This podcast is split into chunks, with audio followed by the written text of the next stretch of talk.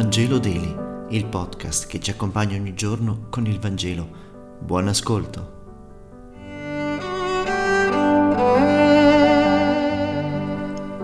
Venerdì 12 novembre, dal Vangelo secondo Luca, capitolo 17, versetti 26-37. In quel tempo Gesù disse ai suoi discepoli, Come avvenne al tempo di Noè, così saranno i giorni del figlio dell'uomo. Mangiavano, bevevano, si ammogliavano e si maritavano, fino al giorno in cui Noè entrò nell'arca e venne il diluvio e li fece perire tutti. Come avvenne anche al tempo di Lot, mangiavano, bevevano, compravano, vendevano, piantavano, costruivano, ma nel giorno in cui Lot uscì da Sodoma piovve fuoco e zolfo dal cielo e li fece perire tutti. Così sarà nel giorno in cui il figlio dell'uomo si rivelerà.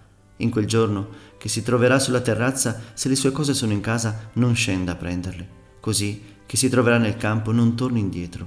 Ricordatevi della moglie di Lot. Allora i discepoli gli chiesero, Dove, Signore? Ed egli disse loro, Dove sarà il cadavere, là si raduneranno anche gli avvoltoi.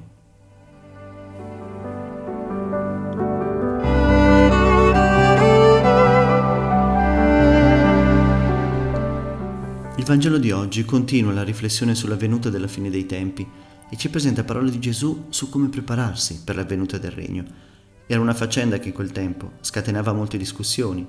Chi determina l'ora della venuta della fine è Dio, però il tempo di Dio, il Kairos, non si misura secondo il tempo del nostro orologio. Per Dio un giorno può essere uguale a mille anni e mille anni uguale a un giorno.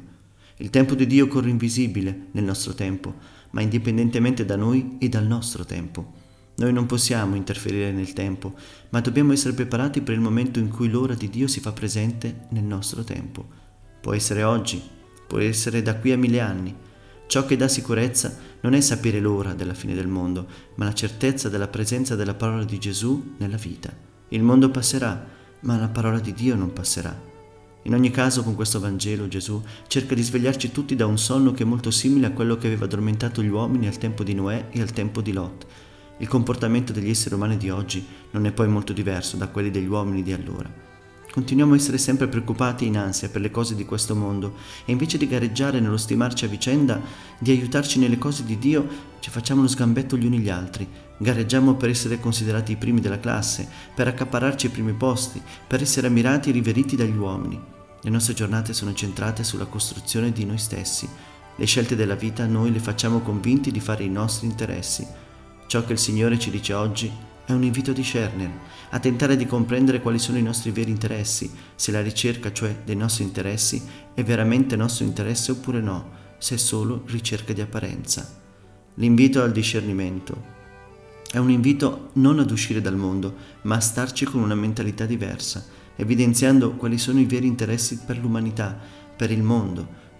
Non abbiamo paura né dell'acqua del diluvio né del fuoco di Sodoma, perché vivere per il mondo e nel mondo, ma con la sapienza di Dio, significa cogliere in ogni giorno quell'acqua del diluvio come acqua di battesimo e il fuoco di Sodoma come dono del fuoco che ci purifica.